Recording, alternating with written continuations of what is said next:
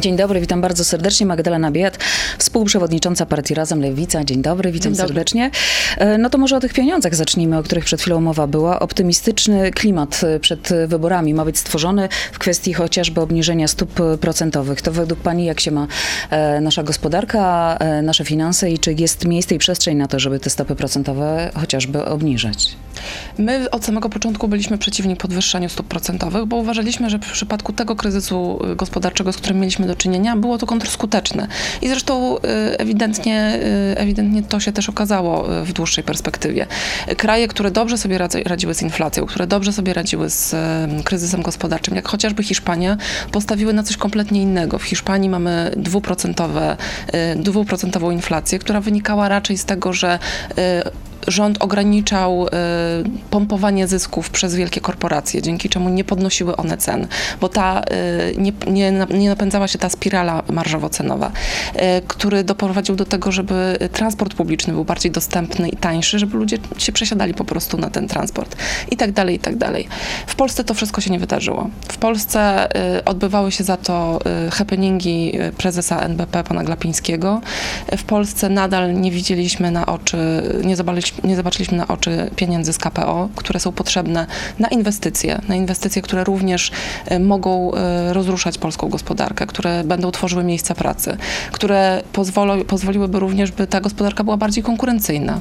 W Polsce y, minister Czarnek hasa sobie wesoło po Ministerstwie Edukacji i Nauki, demolując polską naukę i doprowadzając do tego, że polscy naukowcy, ludzie, którzy, których wykształciliśmy, którzy mają doskonałe kompetencje, nie widzą tu dla siebie przyszłości, nie są w stanie utrzymać rodziny i wyjeżdżają na zachód. W takim stanie jest dzisiaj polska gospodarka. To jest y, fatalny prognostyk na przyszłość i kolejny dowód na to, że rządy Prawa i Sprawiedliwości muszą się skończyć. E, Żeby się skończyły, czy w takim razie w tym pomógłby pakt e, sejmowy, którego jakoś się nie udaje wciąż stworzyć? Wasza druga propozycja, pierwsza była w maju, teraz w sierpniu kolejna, żeby wrócić do tej rozmowy. Dlaczego w senacki się udaje, a sejmowy no niekoniecznie? To jest y, chyba pytanie do innych y, partii opozycyjnych, bo my y, rzeczywiście jako lewica chcemy tego porozumienia. I wydaje mi się właśnie, że pakt senacki jest doskonałym prognostykiem. Ja jako, ponieważ mam zaszczyt być członkinią tego paktu senackiego, mam doświadczenie z pierwszej ręki, jak on działa. I oczywiście wielkim sukcesem jest to, że udało się w ogóle do niego doprowadzić, że go dopięliśmy, że pakt senacki funkcjonuje i działa. Ale z perspektywy osoby kandydującej do Senatu muszę powiedzieć również, że on przekłada się też na świetną współpracę teraz, w czasie zbierania podpisów. Jesteśmy w kontakcie ze sobą, pomagamy sobie nawzajem zbierać te podpisy. E, rozmawiamy o tym, jak chcemy, żeby ten Senat w, przysz- w przyszłej kadencji wyglądał. Więc y, a jednocześnie on też wymagał kompromisów. To jest oczywiste, że ktoś się musiał posunąć. y, Nie wszyscy wywalczyli takie okręgi, jakie chcieli. Dogadaliśmy się w dobrej atmosferze. Y, To oznacza, że jeśli uda się stworzyć rząd, a wierzę głęboko w to, że się uda, to również będziemy w stanie te kompromisy, trudne na pewno również, osiągać. I, y, i pomimo tych różnych, różnic programowych, które są między nami, doprowadzić do tego, żeby, żeby rozmawiać. A wydaje nam się, że uczciwość wobec Polaków y, nakazuje, żeby powiedzieć jasno, jakie będą by były priorytety tego rządu. My nie chcemy rozmawiać teraz o premierach, o ministrach, o personaliach. To Polaków nie interesuje. Interesuje ich, co chcemy zmienić, jaką, jaką, y, jak ma No, ta Polska interesuje po, ich, czy, y, czy, po czy jesteście się wyglądać. właśnie w stanie porozumieć i, i dogadać, tak żeby później w konsekwencji tego y, ta współpraca, tak jak pani mówi, po, po wyborach, e, jeśli te wybory dla opozycji będą zwycięskie, jakoś funkcjonowała. Więc wrócę do tematu. Skoro proponujecie opozycji ten pakt sejmowy, e, rozumiem, że feedbacku nie ma. Czyli jest jakikolwiek. Na razie nie ma. Na razie nie ma. Y, Trudno mi powiedzieć dlaczego, ale niezależnie od tego, czy ten pakt sejmowy uda się zawrzeć przed wyborami, czy nie, to tak czy inaczej, y, kiedy uda nam się wygrać wybory, jest jasne dla wszystkich, że będziemy tworzyć wspólny rząd. Że nie ma innej możliwości, że ani Koalicja Obywatelska, ani Lewica, ani jakakolwiek inna partia nie może rządzić sama.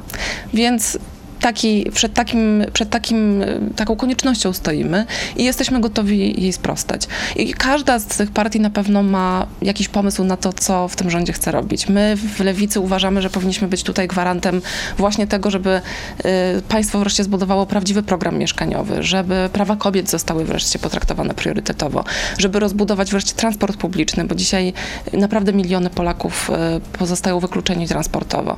Y, I z tymi priorytetami idziemy do y, chcemy wejść do tego rządu, o to chcemy walczyć i uważamy, że jesteśmy w stanie właśnie w ramach tych rozmów, właśnie w ramach wykuwania tych kompromisów rzeczywiście to wypracować. O kompromisach i ustępstwach pewnie sobie jeszcze porozmawiamy, ale na razie chciałabym zapytać o pani e, kompromis, może ustępstwo e, z Sejmu do Senatu. Dlaczego?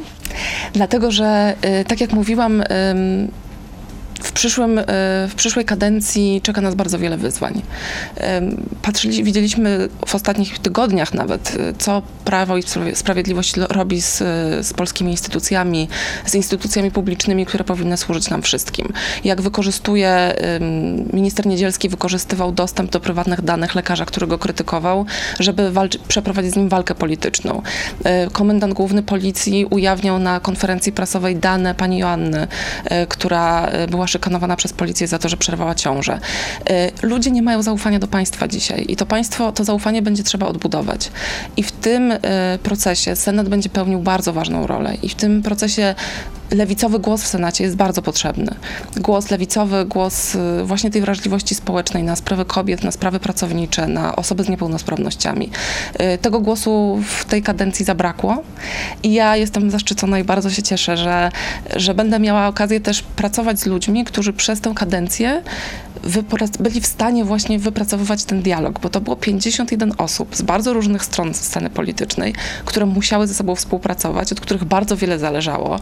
Jestem przekonana, że wykonywanie tych tam porozumień też nie było łatwe i myślę, że wiele jestem w stanie się też od nich nauczyć w tej kwestii. czy to nie jest I, też- y, I myślę, y, kończąc już tylko, myślę też, że w kolejnej kadencji, jeśli połączymy doświadczenie moich starszych kolegów i koleżanek y, z doświadczeniem nas, młodszego pokolenia, bo do Senatu wejdzie też Anka Górska z Razem, która kandyduje na Kaszubach, y, czy Maciej Kopiec z Katowic, z Nowej Lewicy, że to, to spowoduje, że Senat y, stanie się, y, będzie miał szansę iść dalej w kierunku ciekawej izby, izby, która rzeczywiście coś znaczy, a która nie jest tylko tak zwaną izbą refleksji, co do której nikt nie jest pewien, po co tam A jest. czy to nie jest też trochę tak, że em, pani Anna Maria Żukowska zabrała e, miejsce na liście e, do Sejmu i stąd właśnie to takie trochę ustępstwo, żeby pójść do Senatu? Nie, zupełnie nie. Y, Myśmy uważali i, i taką decyzję podjęliśmy y, całą, jako po prostu nasza koalicja lewicowa, że czas najwyższy, żeby Warszawa miała lewicową senatorkę. Że Warszawa, miasto progresywne, miasto kobiet tak naprawdę, miasto, w którym zawsze tutaj najmocniej ten głos kobiet też na ulicach wybrzmiewał, y, powinno mieć progresywną polityczkę z młodego pokolenia, która je, reprezent, je reprezentuje w Senacie e, i, e, i taką decyzję wspólnie podjęliśmy. Natomiast e, e, Zapewniam wszystkich, że na liście y, lewicy do Sejmu będą wspaniałe kobiety, na które można głosować. Zarazem y, kandyduje Dorota Olko, która jestem przekonana będzie wspaniałą posłanką w kolejnej kadencji. Y, Kandyduje z tego miejsca, z którego ja kandydowałam w 2019 roku. Jestem pewna, że zdobędzie mandat.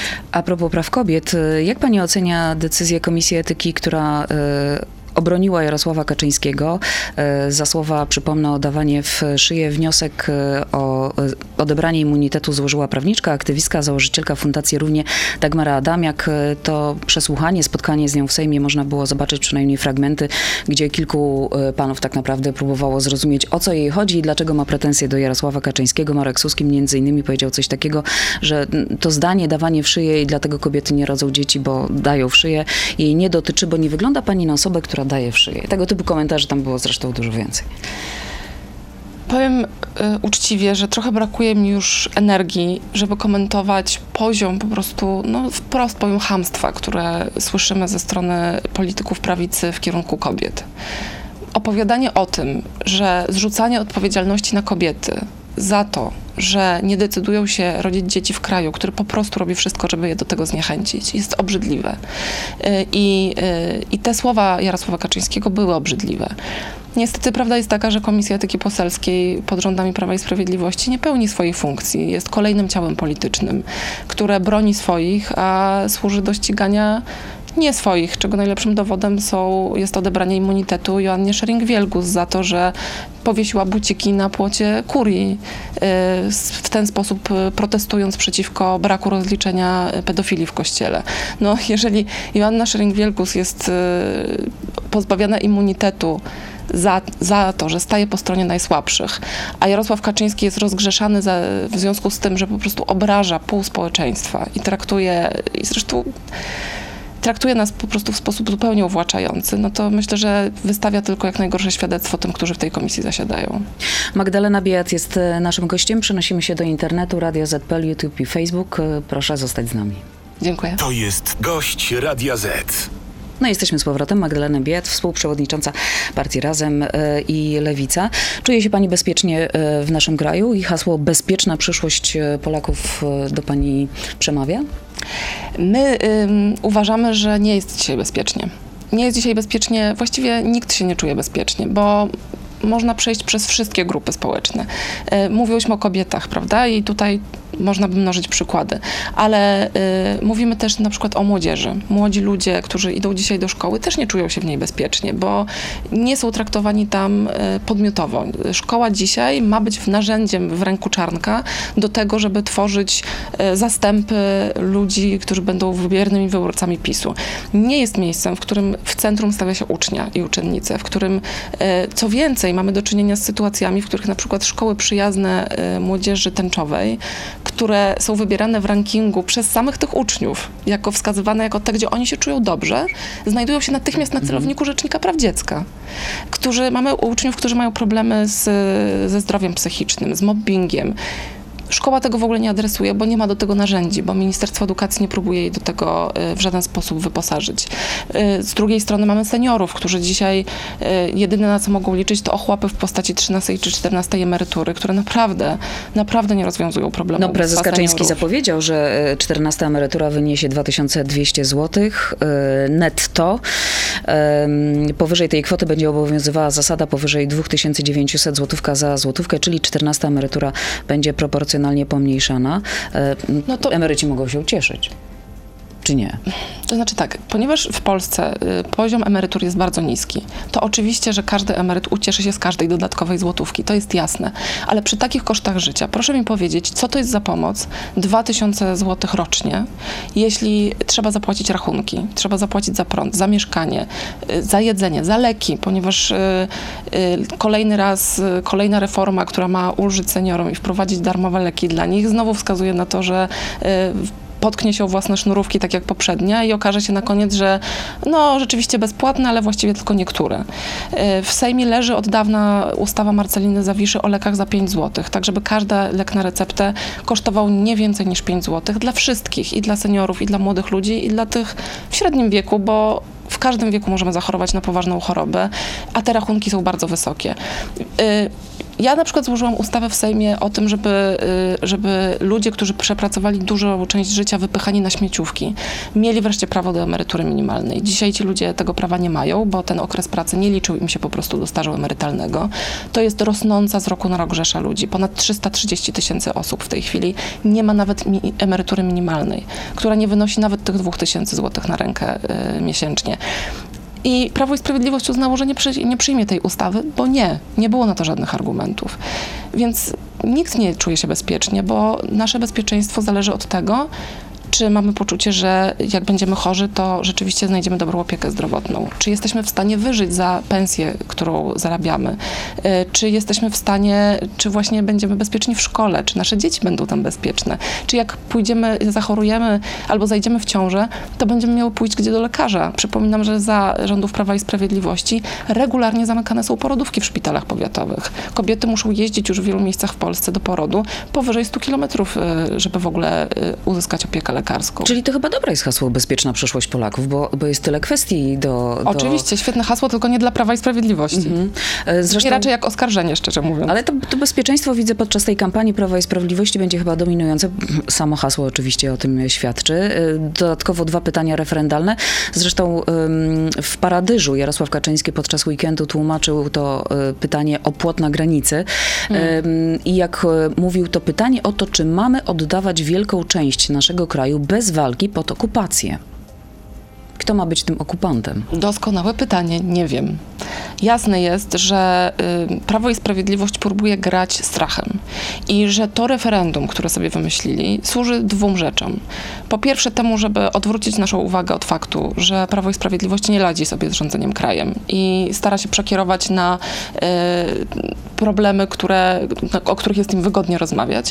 Y, A po drugie służy też temu, że y, kampania referendalna umożliwi uruchomienie środków, na których nie zdążyli jeszcze położyć łapy, czyli tych, które są w zasięgu y, fundacji spółek Skarbu Państwa. Po to zostało zmienione prawo, żeby teraz fundacje spółek Skarbu Państwa przez y, kampanię referendalną mogły zasilać kampanię wyborczą Prawa i Sprawiedliwości.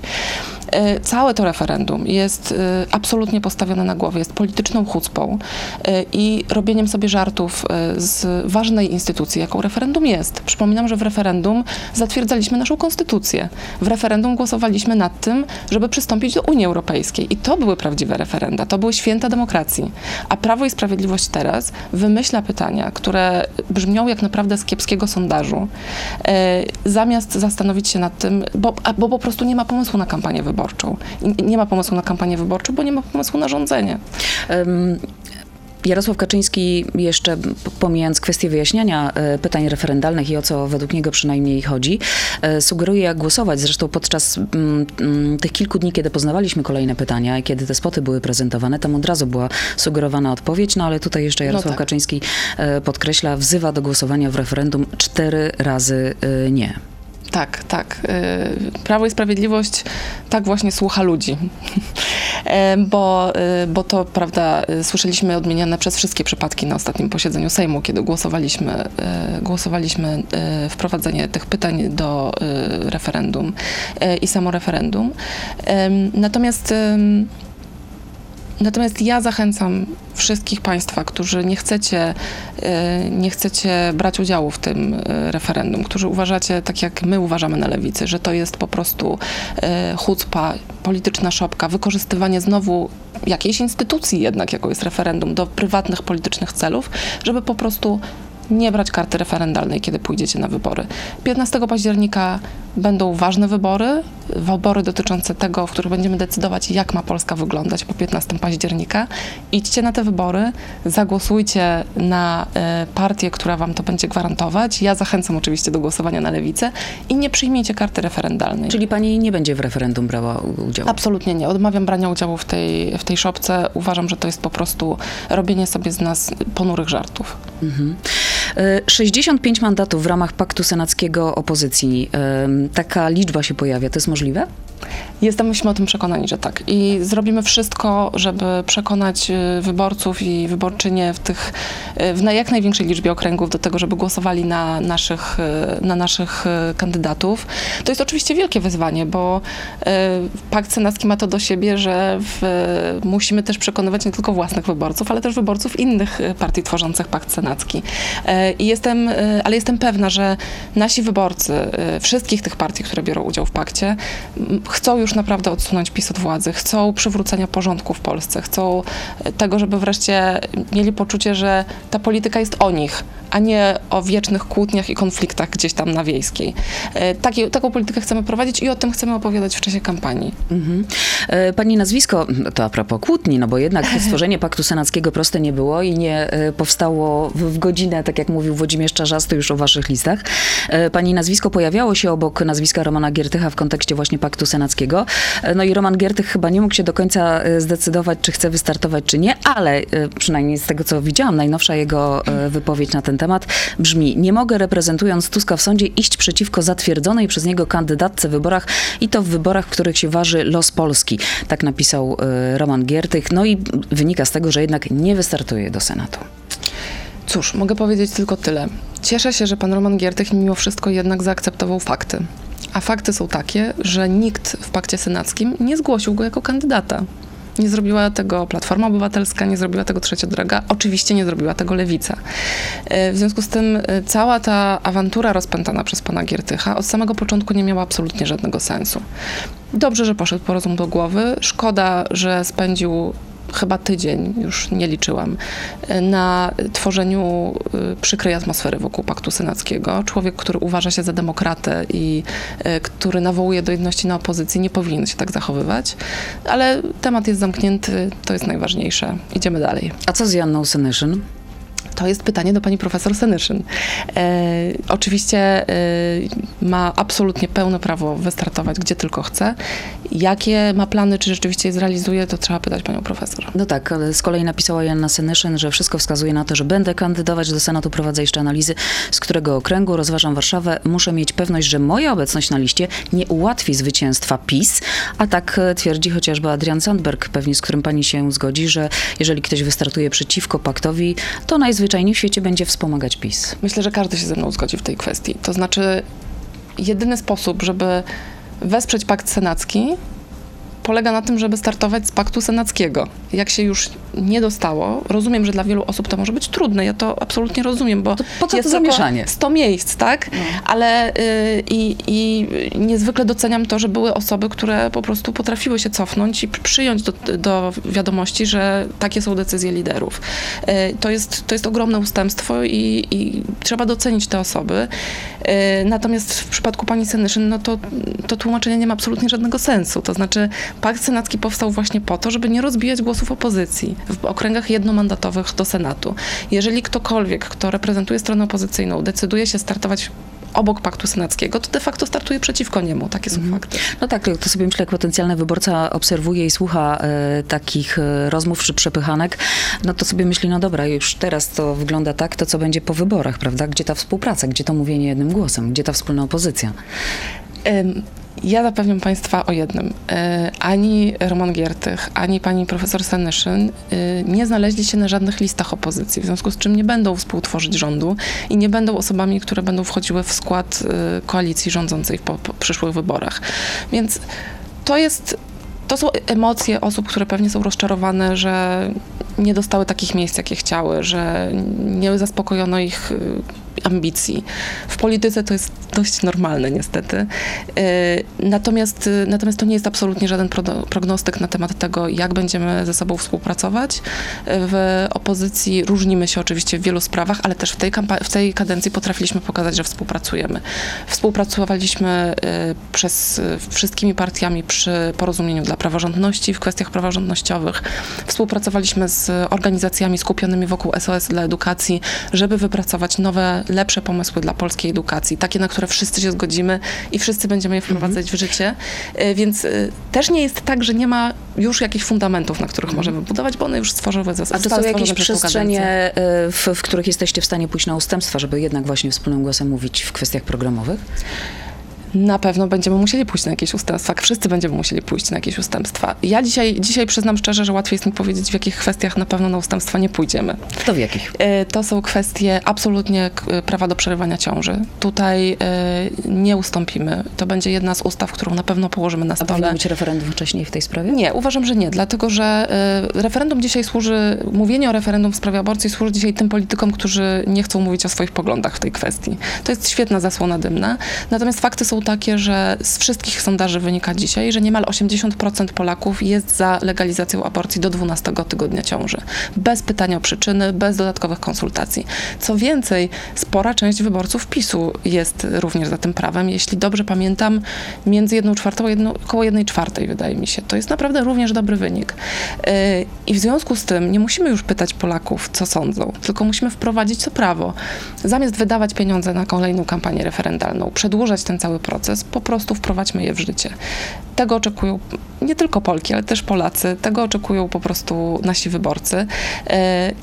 A jeśli nie uda się wprowadzić w życie y, od razu y, ustawy na kształt y, tej, którą złożyliśmy z organizacjami kobiecymi, czyli legalnej aborcji bez kompromisów, to przynajmniej na początek chcemy przyjąć ustawę ratunkową, ustawę, którą złożyłam jeden dzień po wyroku pseudotrybunału.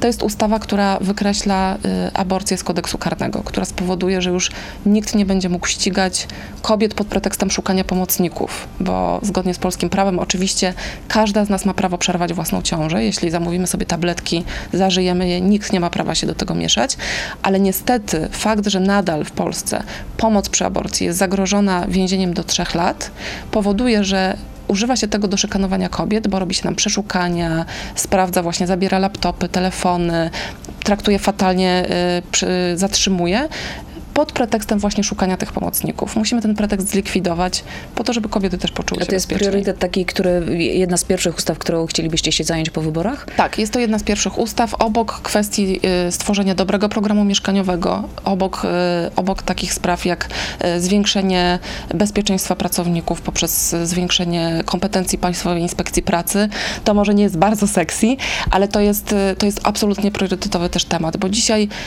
mamy do czynienia z absurdalną sytuacją, w której y, dobrzy pracownicy, pracodawcy, pracodawcy, którzy chcą dobrze traktować swoich pracowników, płacić im uczciwe pensje, zatrudniać ich zgodnie z prawem, muszą konkurować na y, rynku z tymi, którzy oszczędzają właśnie na pracownikach, którzy płacą połowę pensji nad, pod stołem, którzy zatrudniają na śmieciówkach i nie ma na to żadnego sposobu, ponieważ Państwowa Inspekcja Pracy jest dzisiaj niewydolna, ma zbyt mało pieniędzy, zbyt mało kompetencji. Musimy to też zmienić po to, żeby rzeczywiście wreszcie przestano na rynku pracy w Polsce konkurować w sposób nieuczciwy. A propos szkół, bo zresztą podczas weekendu podsumowanie było y, działalności e, lewicy, to zapowiada, zresztą już pani o tym mówiła, ym, lewica zapowiada deczarnkizację polskiej szkoły. No słowo sobie znaleźliście naprawdę niezłe. E, No i oczywiście wiadomo o co chodzi, no już wcześniej o tym rozmawiałyśmy, zresztą ym, e, kolejna ustawa przepchnięta przez Sejm, czyli e, Lux, Lex Lex Czarnek 3.0, e, no jest, zobaczymy jak zareaguje na to prezydent. E, To jest wycofanie lekcji hitu i religii, tak? Tak. E, I to jest także chociażby w, edukacja klimatyczna, edukacja o zdrowiu i seksualności. Tak, oczywiście, ale nie tylko.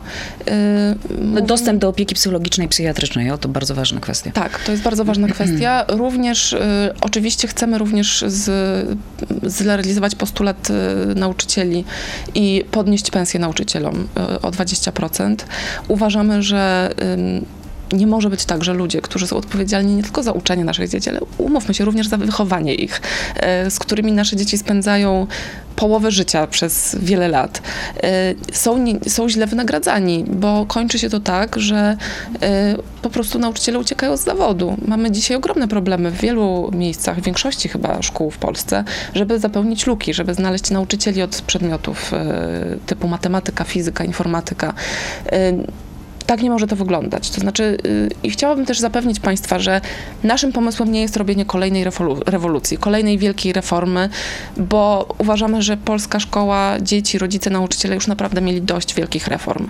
Yy, ja osobiście uważam, że likwidacja gimnazjum, gimnazjów była błędem. Wolałabym, żeby one zostały, ale nie będę dzisiaj walczyć o to, żeby je przewrócić, bo dzisiaj najważniejsze jest to, żeby nasza szkoła, taka jaka jest, była wreszcie przystosowana do XXI wieku, żeby dzieciaki uczyły się e, kompetencji miękkich też, żeby uczyły się współpracy, żeby uczyły się na przykład e, rozpoznawania i reagowania na fake newsy, żeby potrafiły poradzić sobie na rynku pracy, bo dzisiaj e, dzieci uczą się jak być przedsiębiorcą, ale młodzież nie uczy się tego, jak sobie poradzić na pierwszej rozmowie kwalifikacyjnej, jak, jak sobie poradzić wtedy, kiedy prawa są łamane, nie znają tych praw, nie wiedzą, jak się zakłada związki zawodowe i do czego one służą. To też jest bardzo ważny element e, przygotowania młodych ludzi do funkcjonowania w dorosłym życiu. Więc to jest szereg takich rzeczy, które jesteśmy w stanie zrobić, które e, wydają się być może nawet drobnymi zmianami, a mogą znacząco poprawić jakość funkcjonowania w szkole. Komisja do spraw wpływów rosyjskich, Lex Tusk, sporo zamieszania w ciągu ostatnich dni, e, bo jeszcze w piątek Marek Ast ku zaskoczeniu chyba wszystkich mówił, że e, komisja podczas tej kadencji nie powstanie. Adam Bielan mówi, że będzie. Ryszard Terlecki, że komisja będzie, ale w następnej kadencji.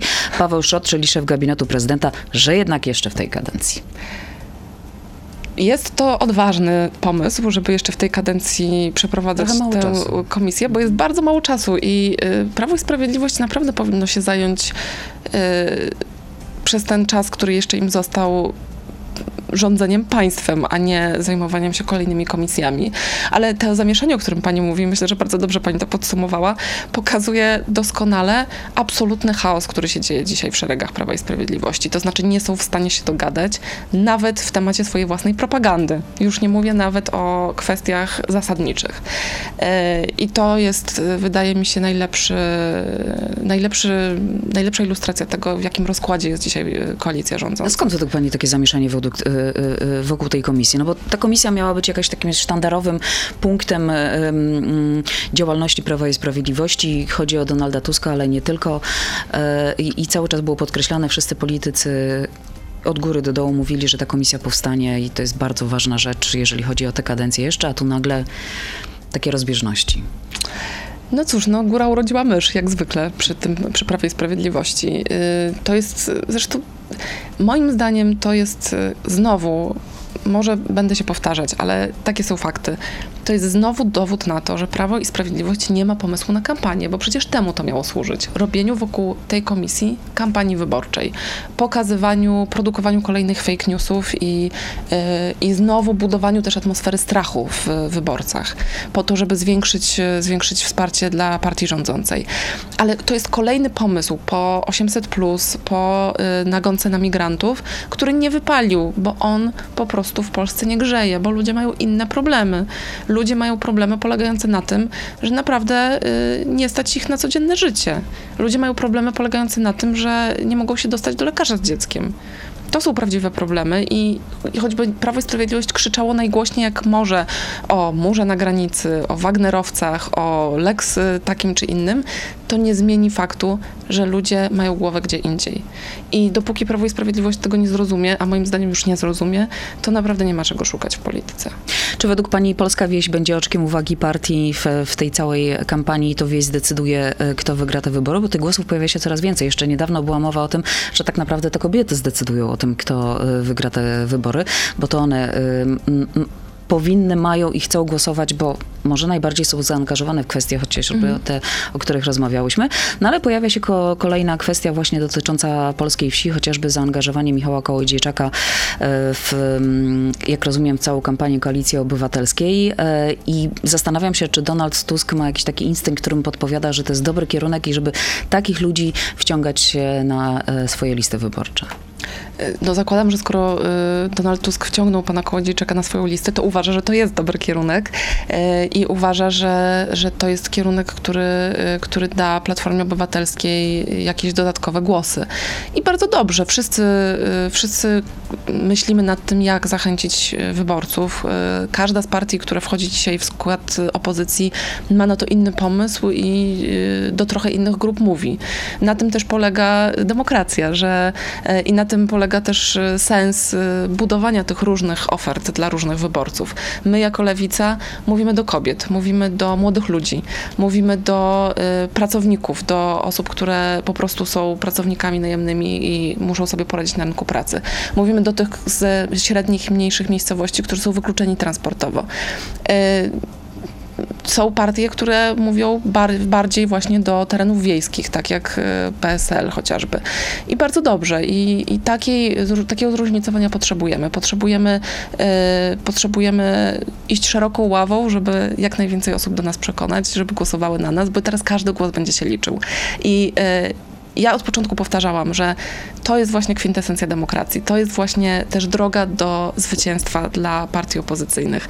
Stworzyć naprawdę szeroki wachlarz oferty dla każdego wyborcy, żeby każdy wyborca mógł powiedzieć: tak, z tym programem się identyfikuje, to, to ugrupowanie czy ta koalicja ma ofertę dla mnie i mówi o mnie, więc zagłosuję na nich. I mogę to zrobić z czystym sumieniem e, i, i zdecydować, że to właśnie będą moi reprezentanci w Sejmie. A myśli pani, że ta. E, nie wiem, czy wojna, czy wojenka, czy przepychanka wewnątrz Prawa i Sprawiedliwości może mieć potencjalne przełożenie na e, wynik wyborczy, bo dzisiaj Gazeta Wyborcza e, pisze na temat śledztw w sprawie wycieku maili Michała Dworczyka. Zresztą o tym już wiemy od jakiegoś czasu. Teraz okazuje się, że są aż trzy śledztwa. Jedno z nich może doprowadzić do postawienia zarzutów premierowi Mateuszowi Morawieckiemu. Myślę, że gdyby takie zarzuty się pojawiły y, w trakcie kampanii wyborczej, to bardzo poważnie by to zaszkodziło Prawu i Sprawiedliwości. E, I doskonale to pokazuje właśnie, no, że też y, Prawo i Sprawiedliwość, my to od dawna też mówiliśmy, y, hodowało sobie szkodnika, jakim jest Zbigniew Ziobro y, i teraz po prostu no, zasiało wiatr i zbiera burzę. Nie jest mi ich żal, szczerze mówiąc. Zbigniew Ziobro jest człowiekiem, który absolutnie nie waha się przed wykorzystywaniem systemu sprawiedliwości do własnych celów, albo do własnej personalnej wendety, albo do tego, żeby uprawiać na, na, za pomocą swojego, swojego stanowiska politykę. Y, Przez lata, 8 lat, kiedy niby tworzył jakąś reformę sprawiedliwości, wymiaru sprawiedliwości, jest tylko gorzej. Y, Pracownicy sądów odchodzą z sądownictwa, bo są przeładowani pracą, pracują za marne pieniądze. Y, W związku z tym coraz dłużej czekamy na rozprawy. Dzieciaki, które są od, powinny być odebrane z przemocowych rodzin, nie mogą się doczekać odebrania praw rodzicielskich przemocowcom i znalezienia po to, żeby mogły znaleźć nową, lepszą rodzinę, w której będą mogły być dobrze zaopiekowane.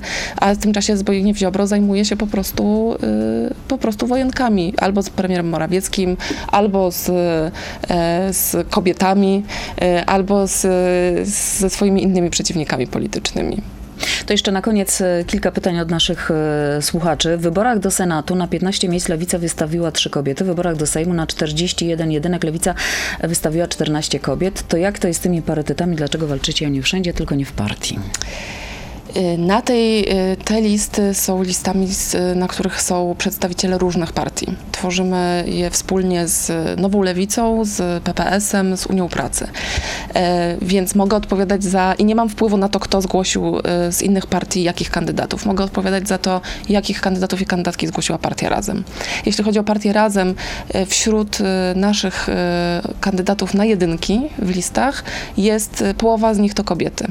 E, Mamy też wspaniałe kandydatki na drugich miejscach. To jest nasza posłanka Daria Gosek-Popiołek z Krakowa. To jest e, e, Alicja Musiał z Gliwic. To jest Marta Stożek we Wrocławiu.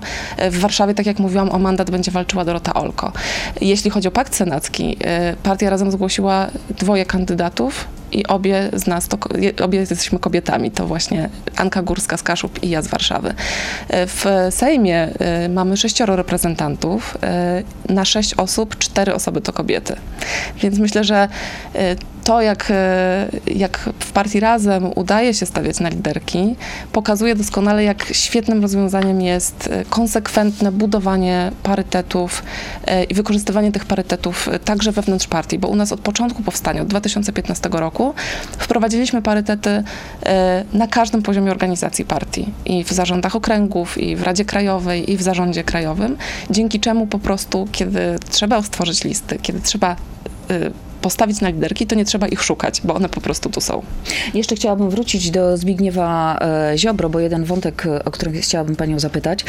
E, Magdalena Ogórek, Rafał Ziemkiewicz, mimo prawomocnego wyroku za znieważenie psychoterapeutki, aktywistki społecznej Elżbiety Podleśnej, mogą, jak się okazuje, uniknąć kary, bo właśnie Zbigniew Ziobro złożył skargę nadzwyczajną do Sądu Najwyższego. Jaki pani komentarz do tej sprawy byłby? To jest właśnie prawo i sprawiedliwość w wykonaniu pana Ziobry. Prawo i sprawiedliwość ma być dla niego i dla jego znajomych, a nie dla zwykłych obywateli. Y, To jest traktowanie systemu sądownictwa jak własnego prywatnego folwarku. Y, I uwa- pan Zbigniew Ziobro od samego początku udowadniał, że prawo, że, że system sądownictwa służy tylko temu, żeby zaspokoić jego własne ambicje i żeby, y, żeby stworzyć przestrzeń do tego, żeby chronić swoich. Cały ten system temu służy. Żeby ochronić swoich, żeby na pewno y, nie pozwolić na to, żeby rozliczać tych, którzy powinni być rozliczeni, ale zapewniam pana Ziobrę, że niedoczekanie. Zastanawiam się też jeszcze, jak to się ma y, ta decyzja Zbigniewa Ziobro chociażby do y, kar nakładanych na y, media prywatne, takie jak Radio Z przez przewodniczącego Krajowej Rady Radiofonii i Telewizji, gdzie tutaj no, no, za znieważenie tak naprawdę prawomocnie skazane zostały dwie osoby, a teraz minister Ziobro ich broni. No tak, no po prostu niestety tak to wygląda.